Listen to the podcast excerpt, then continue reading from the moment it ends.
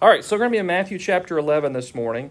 Um, Matthew chapter 10 ended essentially the first year of Jesus' public ministry. Okay? So if you think there's 28 chapters in the Gospel of Matthew, it took us 10 chapters to get through the first year. Um, I would say this even over the, na- the, la- the last uh, 18 or so chapters, the timeline will start speeding up a good bit.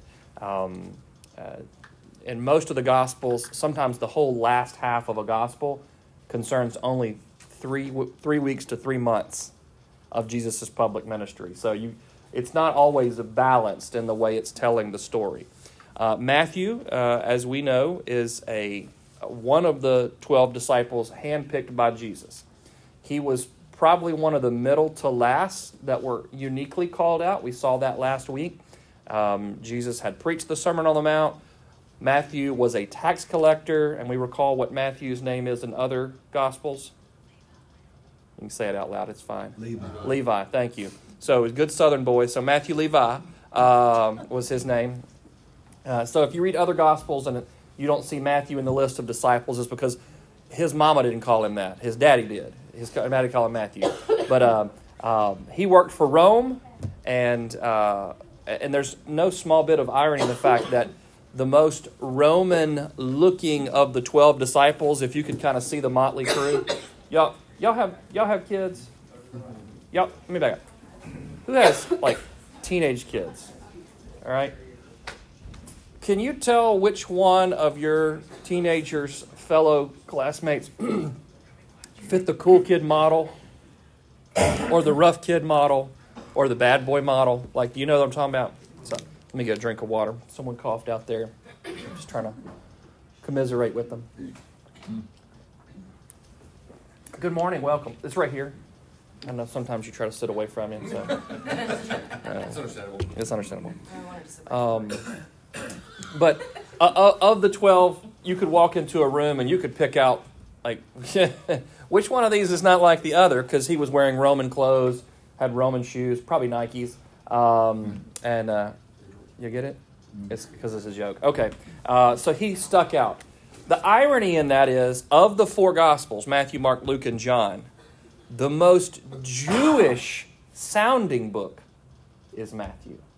He, he refers back more to Old Testament passages. He refers back to Old Testament imagery more than, than any of the others do.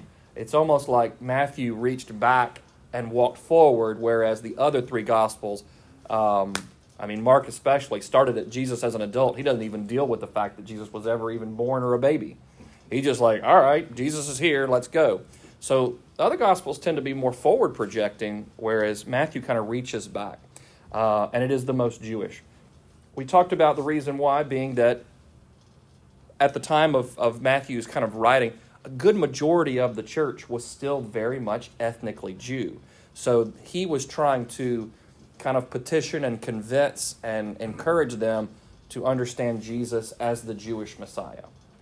Now, Matthew chapter 11, I'm going to tell you what, it, it seems somewhat disconnected and disjointed. Um, and I don't think it is. It's just, it's just the way uh, that, the, that the stories are structured.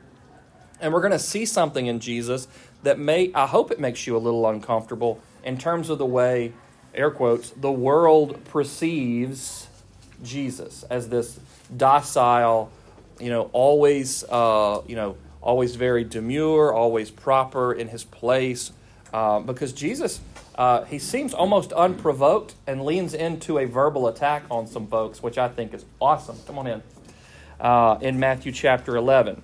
So, uh, in Matthew chapter 10, at the very end, Jesus has called the 12 to him.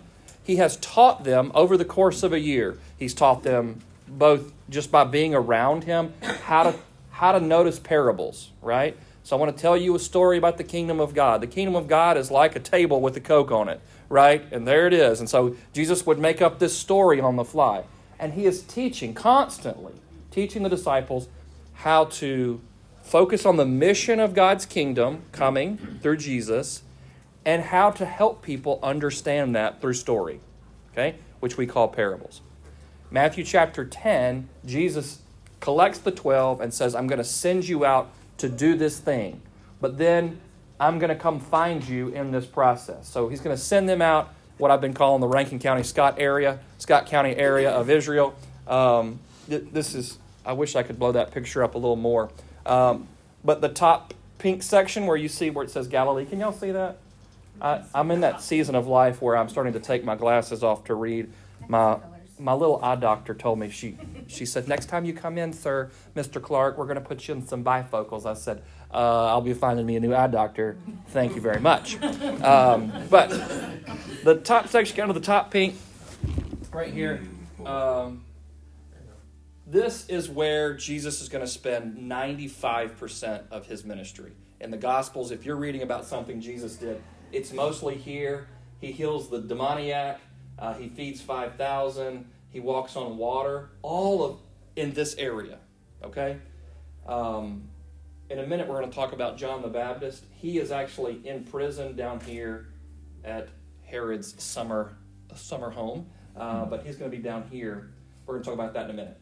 Anyway, so most of what Jesus is doing is up here in Rankin County, Scott County area of, uh, of Israel. Uh, good people, salt of the earth, some highly educated, many of them not. Um, probably a lot of chicken fowls farmers and fishermen, right? Just good old people.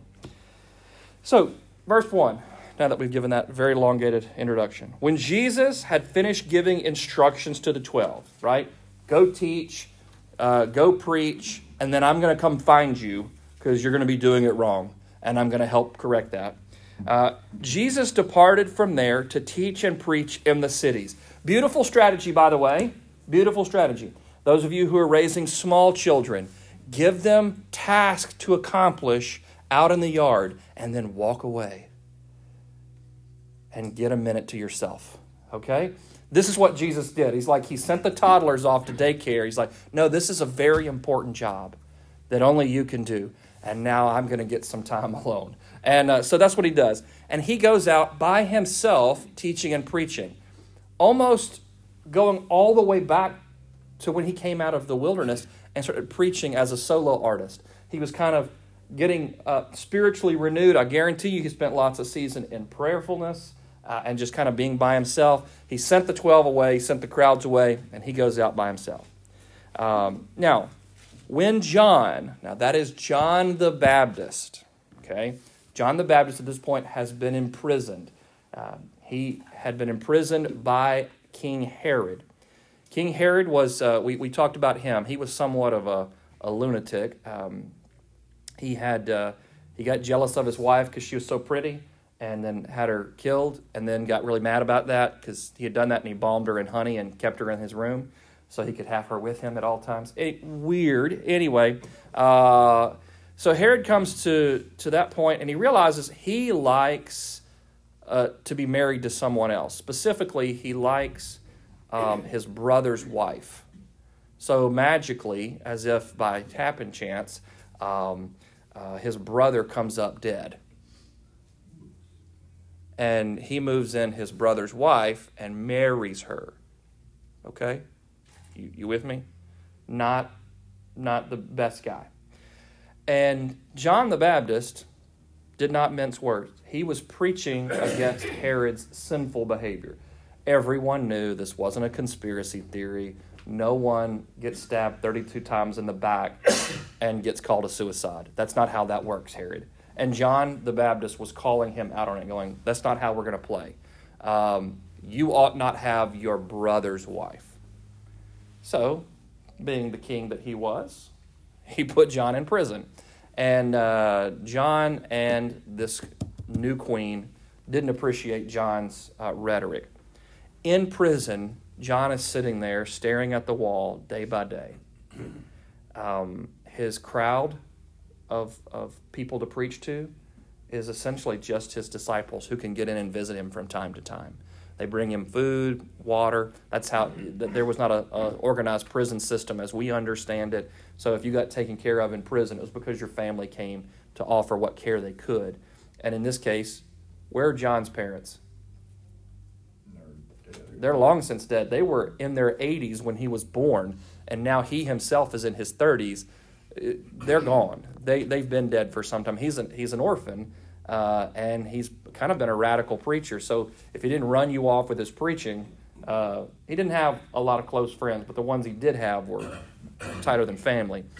And uh, so they're going to see him, and John's sitting there staring at the wall, marking day by day, you know, one day, two day, three day, and he starts to get discouraged because in his mind I've been out in the wilderness preaching that the kingdom of God was coming. I met Jesus. I baptized Jesus. I saw all the things and heard about all the things that Je- I don't all the things that Jesus was supposed to be aren't happening.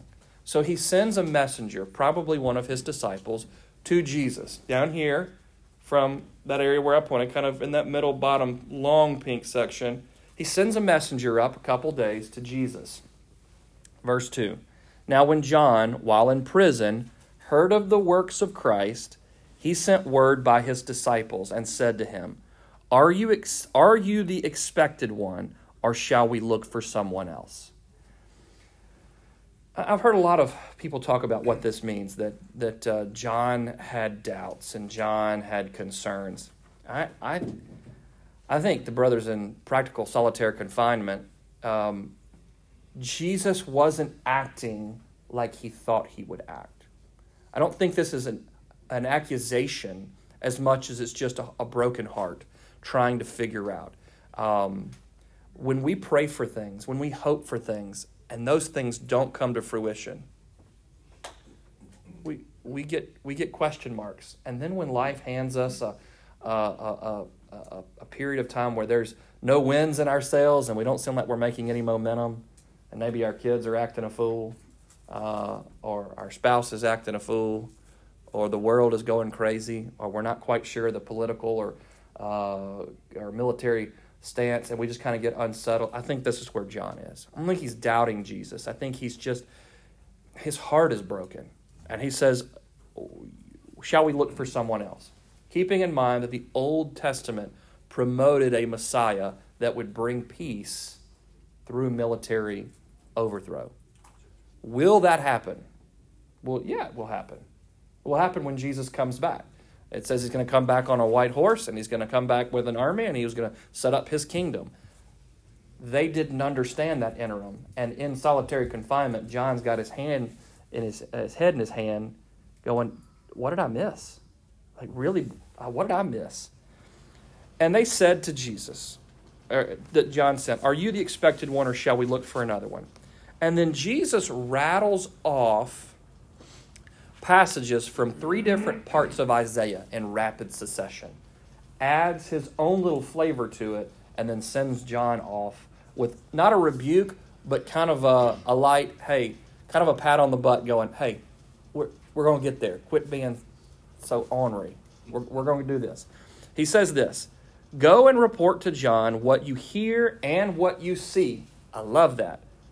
They didn't just tell the disciples of John, they said, hey, hang around. We're going to we're gonna raise somebody from the dead here in a minute. It's going to be cool. You tell them what you saw. There's going to be a lame man. There's going to be a guy with leprosy. We're going to fix all that. But also, I want you to go back and tell them the sermon we preached because that's the whole point. He says, go, go tell John what you hear and what you see.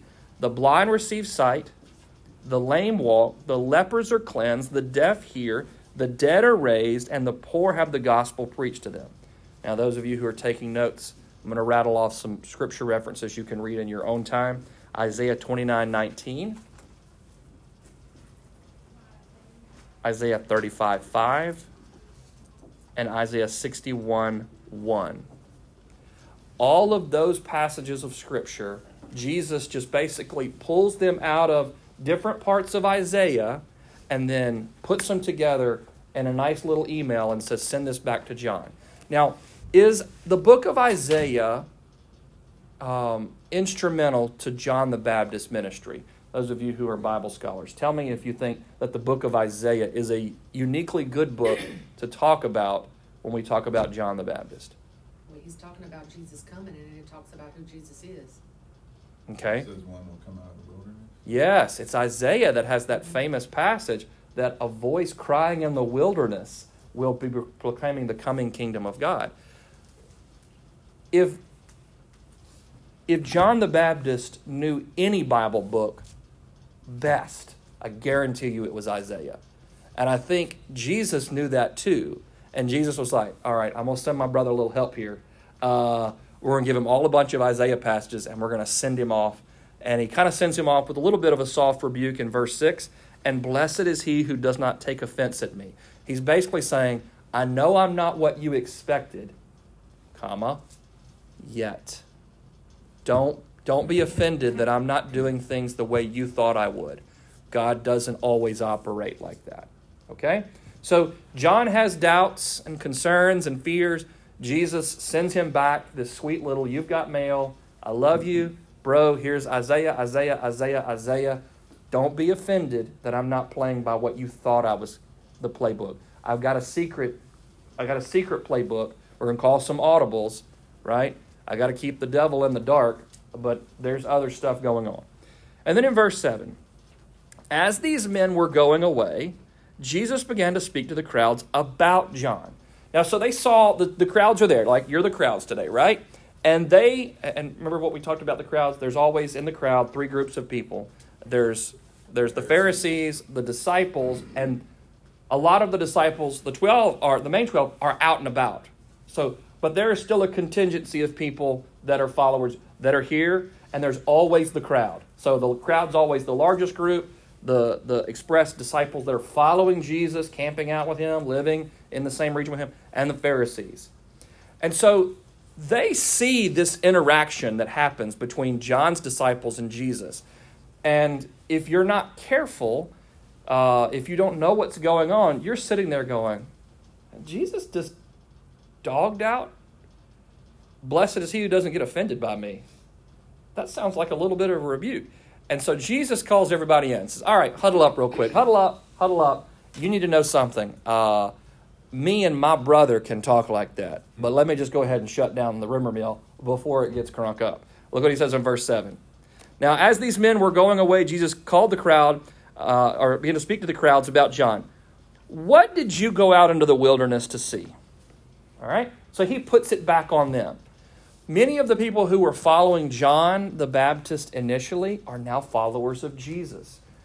The, the text tells us earlier in Matthew that the whole, uh, the whole nation, that is to say, a large portion of the population, John the Baptist was a, a public figure in their pop culture. They probably, if they had memes, they had memes of John the Baptist they're sharing with each other on their iPhones.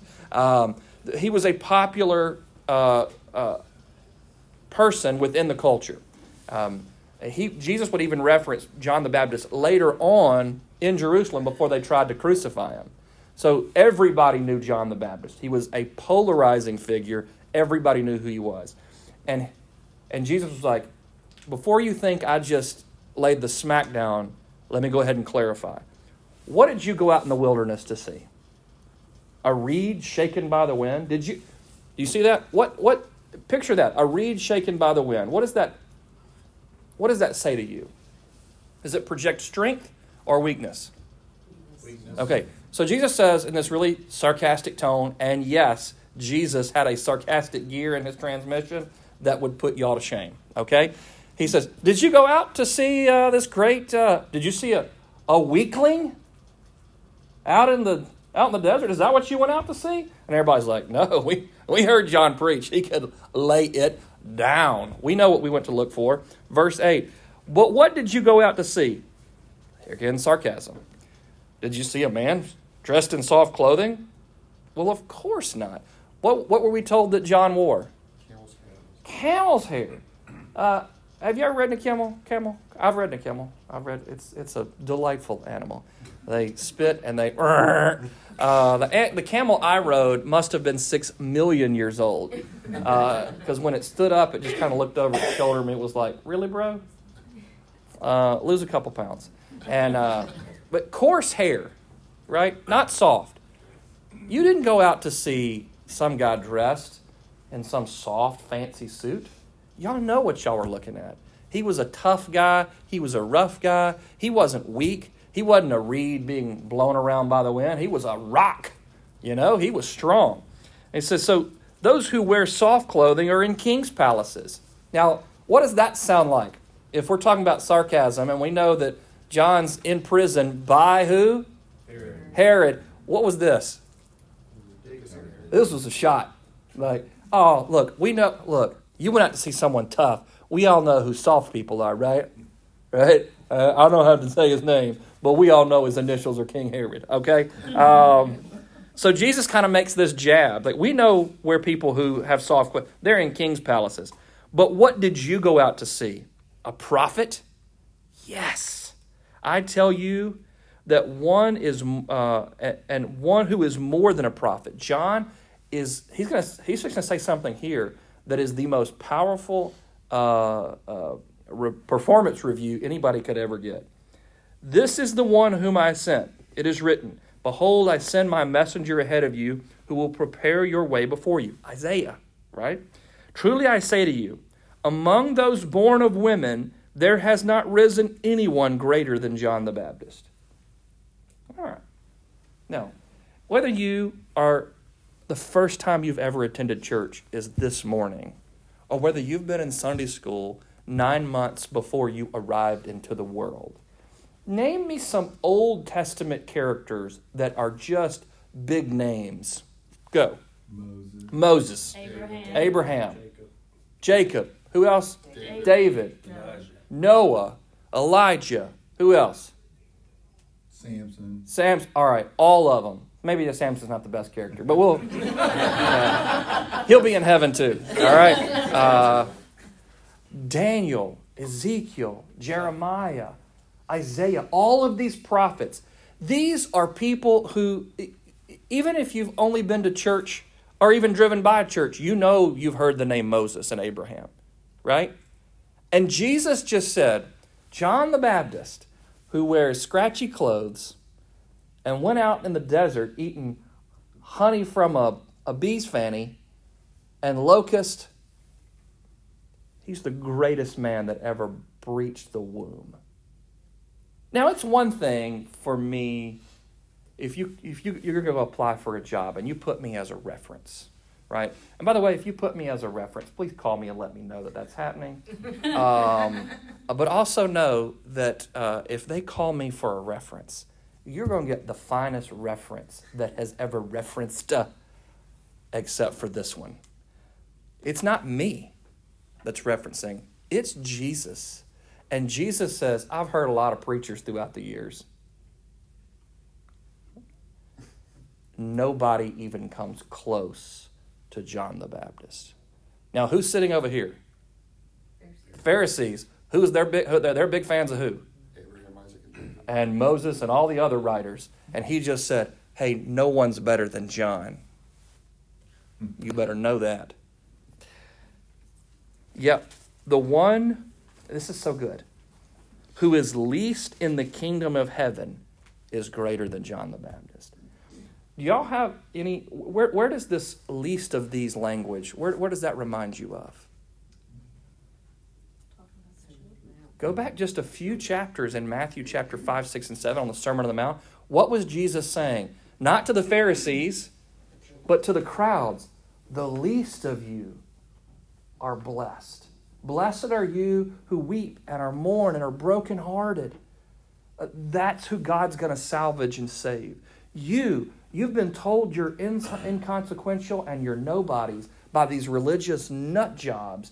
I'm telling you, I'm lifting you up. Jesus, God loves you. And he comes back over, he gives this incredibly ridiculous performance review of John the Baptist and says, But if you're the least in the kingdom of God, you're greater than him. Jesus is constantly lifting the brokenhearted up, and he is constantly bringing the the the uh, prideful down. Now, if you're going to take notes, this is going to good. You can tweet this out if you want. God always brings law to the arrogant and grace to the humble. Law to the arrogant and grace to the humble. So if you are in a hard time and you find yourself going through scripture, and this is just free for your dollar, if you're walking through a season and you keep coming across passages of law and things that you're supposed to do and things and standards you're not living up to, I'm going to tell you there's something in your heart that's arrogant and God is communicating to you. uh, do these things. And you go, did them all. Insufficient. Keep working harder. And you go, well, I can't. I can't. I can't. And he goes, okay, now we're getting somewhere. I'm going to give the arrogant law and I'm going to give humble people grace. Fast forwarding to what we call the rich, rich young ruler. Do y'all remember that story? Where the man comes and he falls down before Jesus and he says, uh, What must I do to inherit eternal life? What did Jesus tell him? Pray the sinner's prayer. Is that what he said? No. What did he do? Yeah, he gave him law. Not because law saved him, but because what did Jesus detect in him? Arrogance and pridefulness. And says, Nope, you're not ready. You're not ready. When you realize how little you are, that's when you'll realize how much you need me. And this is what Jesus is saying. Verse 12 From the days of John the Baptist until now, the kingdom of heaven suffers violence, and violent men take it by force. Uh, this is a kind of a weird passage. Uh, you know, it, commentators are divided on how it fits into this narrative, but essentially Jesus is saying, uh, at least in a big picture kind of way, uh, he's saying, look, y'all know John's been arrested. Y'all know his sermon. Y'all heard it. Y'all know Herod. Y'all, y'all heard him. Y'all know what's going down.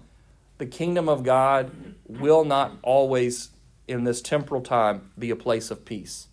You keep talking about Jesus, you keep holding to orthodox biblical values, people will come after you. People will not like you. People will insult you and hurt you. And Jesus is saying, hey, look, the kingdom of God, violent men hold on to it and violent men pursue it. Okay, that's fine. I don't think I have a fear of the future, but I do. I worry about this more and more for my children. Um, like, man, not are they going to be faithful. God's kingdom will always be faithful. There will always be a church. There will always be a people of God who are called out that follow the Lord. Always. But I look at my kids and I go, I don't want them to get punched in the face all the time. But God will sustain. Let's get to the end of the chapter in a minute. Now I'll bring some peace back to this uh, narrative. But that's what Jesus is saying. The violent, violent men will come and take it by force. They will try to destroy you. For all the prophets and the law prophesied until John. Now, just this is just a, a fun fact for you as you're taking notes. The prophets and the law, the law and the prophets, is a code word for Hebrew Old Testament. When Jesus was walking around the earth, um, telling the stories, telling the parables, there were scrolls. There was already a collection of scrolls known as the law, the prophets, and the writings. What, what the Hebrew would make, uh, the, the contemporary Hebrew person may call the Tanakh uh, or the Hebrew Bible. It already existed in Jesus' day. Now, not as cleanly printed as we have, but it was there. It was already present, and Jesus is referring to that. He's saying, You can go all the way back, go all the way back to Adam, go all the way back to Abraham and Moses, and go all the way through the Old Testament. And since then, that passage, for the old the whole Old Testament prophesied all the way up until until John. And what is it what are they prophesying about? About Jesus. All right? If you are willing, verse 14, to accept it, John himself is Elijah who was to come. Now, I wish we had about an hour to sit here and unpack that passage. John the Baptist himself, when asked, Are you Elijah? He said, I'm not Elijah. I think what they're saying is, Are you a reincarnate? You know, Elijah never died, right? Elijah went to heaven. Did, are you Elijah that was in heaven and you've come back? I think that's what John's getting at. Jesus is saying, the, the messenger of the same stripe and caliber and potency of Elijah that you were told was coming back, that was John. Don't miss it. Okay? So, uh, John himself is Elijah. And then he, he gives that weird cryptic verse 15. He who has ears to hear, let him hear. If you are, basically saying, if you're capable, if your heart is capable of receiving this truth, try to receive it. But even Jesus knew what he just said was a tough pill to swallow. Okay? Verse 16. But to what shall we compare this generation? Now, this is where Jesus, did y'all see me when I did that? Sat back in his chair and kind of straightened his cut a little bit, and he says, Now, I want to tell y'all another story. How should I compare this generation. Now, who am I pointing to? Those Pharisees. Mm-hmm. We're looking dirty at y'all this morning. Y'all, it's the Pharisee side of the room. What shall we compare this generation to? It's like children sitting in the marketplace. Okay, now we don't have the marketplace like they do. Have you ever been forced into the unenviable task of taking your children to work with you? Mm-hmm. Right? You got you got you, either one of them sick or the school got out or something, and you had to carry them to the office, and you sternly warned them, sit here and color this coloring book, or here is these colored pens. Don't make a sound. And as soon as you got them in, some of y'all have darling children who would never make a peep outside of what you asked them to. And then there's the rest of us. What happened when you took your sweet baby children into your workplace? Left out there with a nervous twitch because Yeah. they were it- crazy. yeah. So they're just walking around touching people's stuff on their desk, moving papers. What are you doing? I was looking through the garbage. Why? Thought I saw something cool in there. You know, your your your cubicle neighbor has cute little knickknacks or toys that they've collected over the years, and your your child wants to go in and break them all. All right. So Jesus says, "How should I compare this generation?" You know how sometimes you got to carry your kids to work, right? And your neighbor had to carry their kid to work, and they start talking this crazy, stupid stuff. That's what he's saying. I'm going to compare this generation. And then he says this. Uh, they call out to other children, say, We played the flute for you, and you did not dance. We sang a dirge for you, and you did not mourn. This makes no sense to us, but here's how it should make sense. Let me see if I can flesh it out. The kids are basically saying, Hey, um, we're bored. Mom's told us to sit over here and be quiet, but I just happened to bring my whistle with me. How about I blow this whistle, this little flute that I brought, and we we have a little dance party. It's a recorder.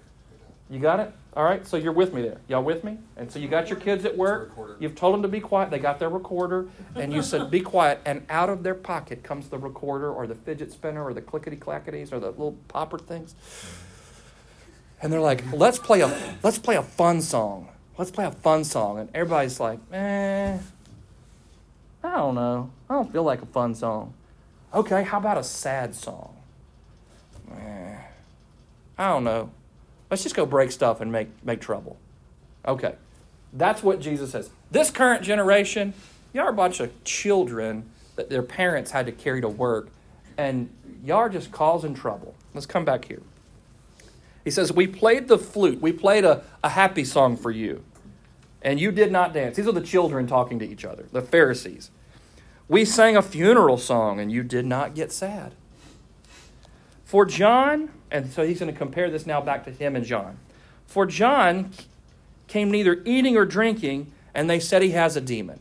So John's out there, he's eating honey and locust, wearing camel, living, uh, living a very basic life, living off the land, costing no one anywhere, anyone, anybody, any, blah, blah, blah, didn't cost anyone anything. He doesn't take up a love offering at the end of his sermons, okay? He doesn't even like you very much. You need to get saved. You need to get baptized. He's this hot hearted, but highly spirited preacher, evangelist type, and I don't want your money. You need Jesus, is what you need. And they said, they said of John, those Pharisees over there, he's got a demon in him. He's crazy. So you didn't like when the guy came and lived a simple life. So Jesus showed up. Look what Jesus says. The Son of Man, that's what Jesus calls himself, came both eating and drinking, not just grape juice. Um, and they said, Behold, he's a glutton and a drunkard. Which way do you want it? You're like children. You say, I want it this way, but you don't like it that way. Then you want it this way, but you don't like it that way. See, they're criticizing Jesus too. John had questions. He was brokenhearted. These Pharisees are looking at the same set of circumstances and going, Jesus, you say you're the Messiah. You don't look like we thought you'd look. And Jesus says, Man, y'all want it both ways and then want it neither. The Son of Man came eating and drinking, and you said he's a glutton and a drunkard because he's a friend of who? Tax collectors and sinners. But Jesus says, Yet wisdom is vindicated by her deeds. Basically saying, I've put up, so you shut up. You've never seen me intoxicated. You've never run, seen me running the streets acting a fool. I can live in a disciplined balance without falling into pits, without falling into sin. You tell me, what do you want? I'm telling you, I'm the Messiah. And you said John was crazy because he was restrained and didn't do anything. And then I come and do everything you do without any of the imbalances and sinfulness. And you say that I'm a demon.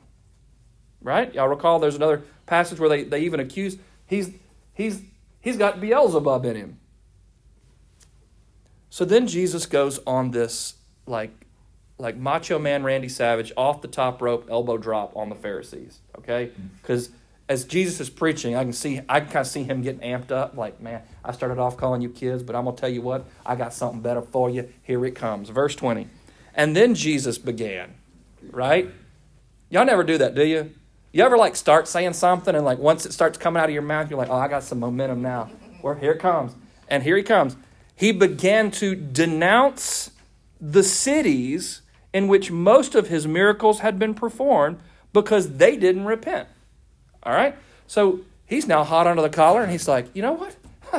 I already told John I've uh, healed the sick. Uh, the blind are now seeing. The deaf can hear. The lepers have beautiful skin, better than any Mary Kay person could do. Uh, if you need Mary Kay products, um, the dead are even up walking around testifying about me. And yet you still didn't believe the message of Jesus Christ. You didn't repent. And then he says this Woe to you. I don't know how to pronounce that, so we're just going to make it up. Uh, Cheerios. All right? Woe to you, Chorazin. Woe to you, Bethsaida. For if the miracles had occurred in Tyre and Sidon, which occurred in you, they would have repented long ago in sackcloth and ash. Now, I need to give you some little heads up warning here. Uh, have we talked about Tyre and Sidon at all in this Sunday school? No, and neither had they. However, within that culture, especially the Jewish culture, Tyre and Sidon were kind of in the southeast corner up here. They were top left corner where you see the word Phoenicians. By the way, if you can read, thank the Phoenicians. They're the ones that invented alphabets. Excellent seamen, excellent uh, uh, marine traders. They were the ones that brought the, the ports to power. People would come in to the Phoenicians and then they would move the product from the sea into the land. Uh, along about uh, Alexander the Great's time, Tyre had become so big and powerful, and Alexander the Great wanted to control the tax routes. it's all about the money, folks. It's always about the money. And Alexander the Great said to Tyre, "Surrender, or we're going to take you out." And Tyre's like, "Bro, bring it. We're a we're a a marine capable city. They had a walled city out set out just off from the sea." And Alexander the Great stood around on the shore going, Well, God, they, they told me no. No one's ever told me no before. How am I going to beat these people? And he looked around, and all around is rocks. And he has something like 30, 40,000 soldiers. And he got up in the morning, he's like, Got the idea. Everybody pick up a rock. It's kind of like telling your third graders, everyone pick up a piece of garbage. Everyone pick up a rock, walk to the shoreline, throw it in. And then do it again and do it again. And they actually built a causeway with the rocks laying around on the ground out to Tyre and destroyed the city. It's never been rebuilt. And Jesus is actually referring back to a passage from Ezekiel 25 through 28 where he offers absolute condemnation on these communities for rejecting the God of Israel. All right, come back to verse 21. Woe to you, Chorazin! Woe to you, Bethsaida! If the miracles had occurred in these stupid, sinful towns that God said Himself He would wipe off the map, if the miracles performed in front of you had been performed in front of them, they would have repented in sackcloth and ashes. You think you're God's chosen people? I'm here in front of you and you can't see me. Nevertheless, I say to you in verse 22 it will be more tolerable for Tyre and Sidon, whom God wiped off the planet in the day of judgment, than for you, you cities of Israel. And you, Capernaum, by the way, this is where Peter lives. This is where Jesus is living. And this is probably where he's standing as he's delivering the sermon. And woe to you, Capernaum! You will not be exalted into heaven, will you? You will descend to Hades, where we get our word hell.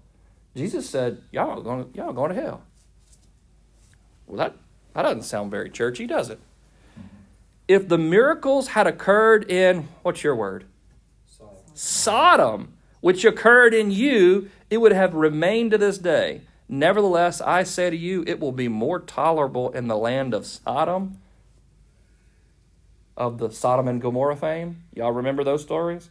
How God wiped off Sodom and we don't even know where Sodom and Gomorrah are these days. Like, there's no archaeological proof where they live. Like we think we might know, we don't know. That's how much off the map they got wiped. And God, Jesus says it's going to be more tolerable for Sodom in the day of judgment than for you Pharisees that keep barking up the wrong tree. And then all of a sudden, there's a softening. So, y'all have those moments too, where you got on on your on your on your like you man, you're hammering down, and then the part of you that doesn't like doing that like clicks back, and you're like, ah, I didn't mean to whoop you that hard. I didn't mean to crush your spirit and take all your phone and your computer and your car and your room and made you sleep in the garage by yourself with the dog. I didn't. So, so, so Jesus just hammers them, and then all softness comes right back. Now, this is what I want to close with this today because you need to hear this, and I know you need to hear it because I need to hear it. Verse 25 At that time, Jesus said, This is a prayer. I praise you, Father, Lord of heaven and earth, that you have hidden these things from the wise and intelligent and have revealed them to infants. Okay? These people that think they know everything, and technically they do. I'm so glad that even though they don't get it, these people over here who are desperate for some softness and for some love and some kindness, I'm so grateful that you sent me to these people. They need me so bad. Yes, Father, verse 26 For this way was well pleasing in your sight. All things have been handed over to me by my Father. So he now turns to the crowd. He was praying, now he's going to speak to the crowd.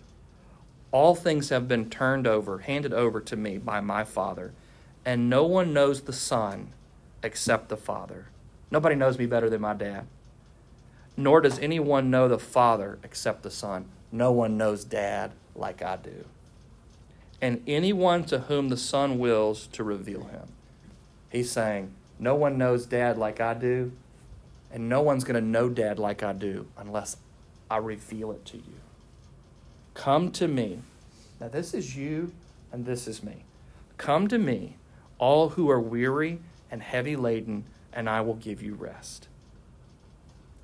Take my yoke upon you and learn from me, for I am gentle and humble in heart, and you will find rest for your soul. For my yoke is easy and my burden is light. I've got a I've got a friend in my life who is more than willing and capable to look me and go, "Your problem is." And he did this to me a couple months ago. He said, Caleb, your problem is, and I'm going to tell you what your problem is. If your life is not easy and light, you're doing it wrong. And you're saying, hold on, hold on, hold on, hold on. You don't know what kind of week I've had. You don't know what season I'm walking through. You don't know what I've lost. You don't know what I'm losing. You don't know what I'm fighting. You don't know what I'm struggling with. Nope, sure don't. All I know is this that none of the problems you have are any different than the problems that these people that Jesus was speaking to had, whose family members died suddenly, who lost their jobs, who had terrible economies, were being conscripted to serve the military, were in a fight for their very cultural survival against people who did not care about them None of the problems that they suffered are different than the problems that we suffer. And Jesus said, If you will join me, I will put my burden and my my lightness on you. You put your burdenness and heaviness on me. Verse 30. My yoke is easy, my burden is light. Friends, are you struggling with some heaviness right now? Is life light right now? If it's not, come back to this moment where Jesus has just blistered these Pharisees and turns back to the crowds and says, This is not as hard as they're making it. Everything God is, I am. Everything I am, God is. And we are here to offer you ease and comfort. That is not to say life ain't hard sometimes, but as you're walking it, He says, I still want to carry you through it. Does that, does that resonate with anybody? I got, uh, I'm, I'm going to hit stop.